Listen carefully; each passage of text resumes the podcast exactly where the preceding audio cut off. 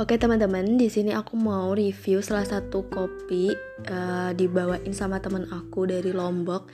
Nah, jadi kopi ini tuh nggak tahu namanya apa, tapi tadi aku coba bikin dan ini hasilnya. Dan ternyata itu yang membedakan dari kopi-kopi lainnya ini adalah ketika kita mau minum itu kayak ada harum-harum yang khas gitu ya. Mungkin itu daerah, uh, mungkin harum dari kopi daerah sana ya.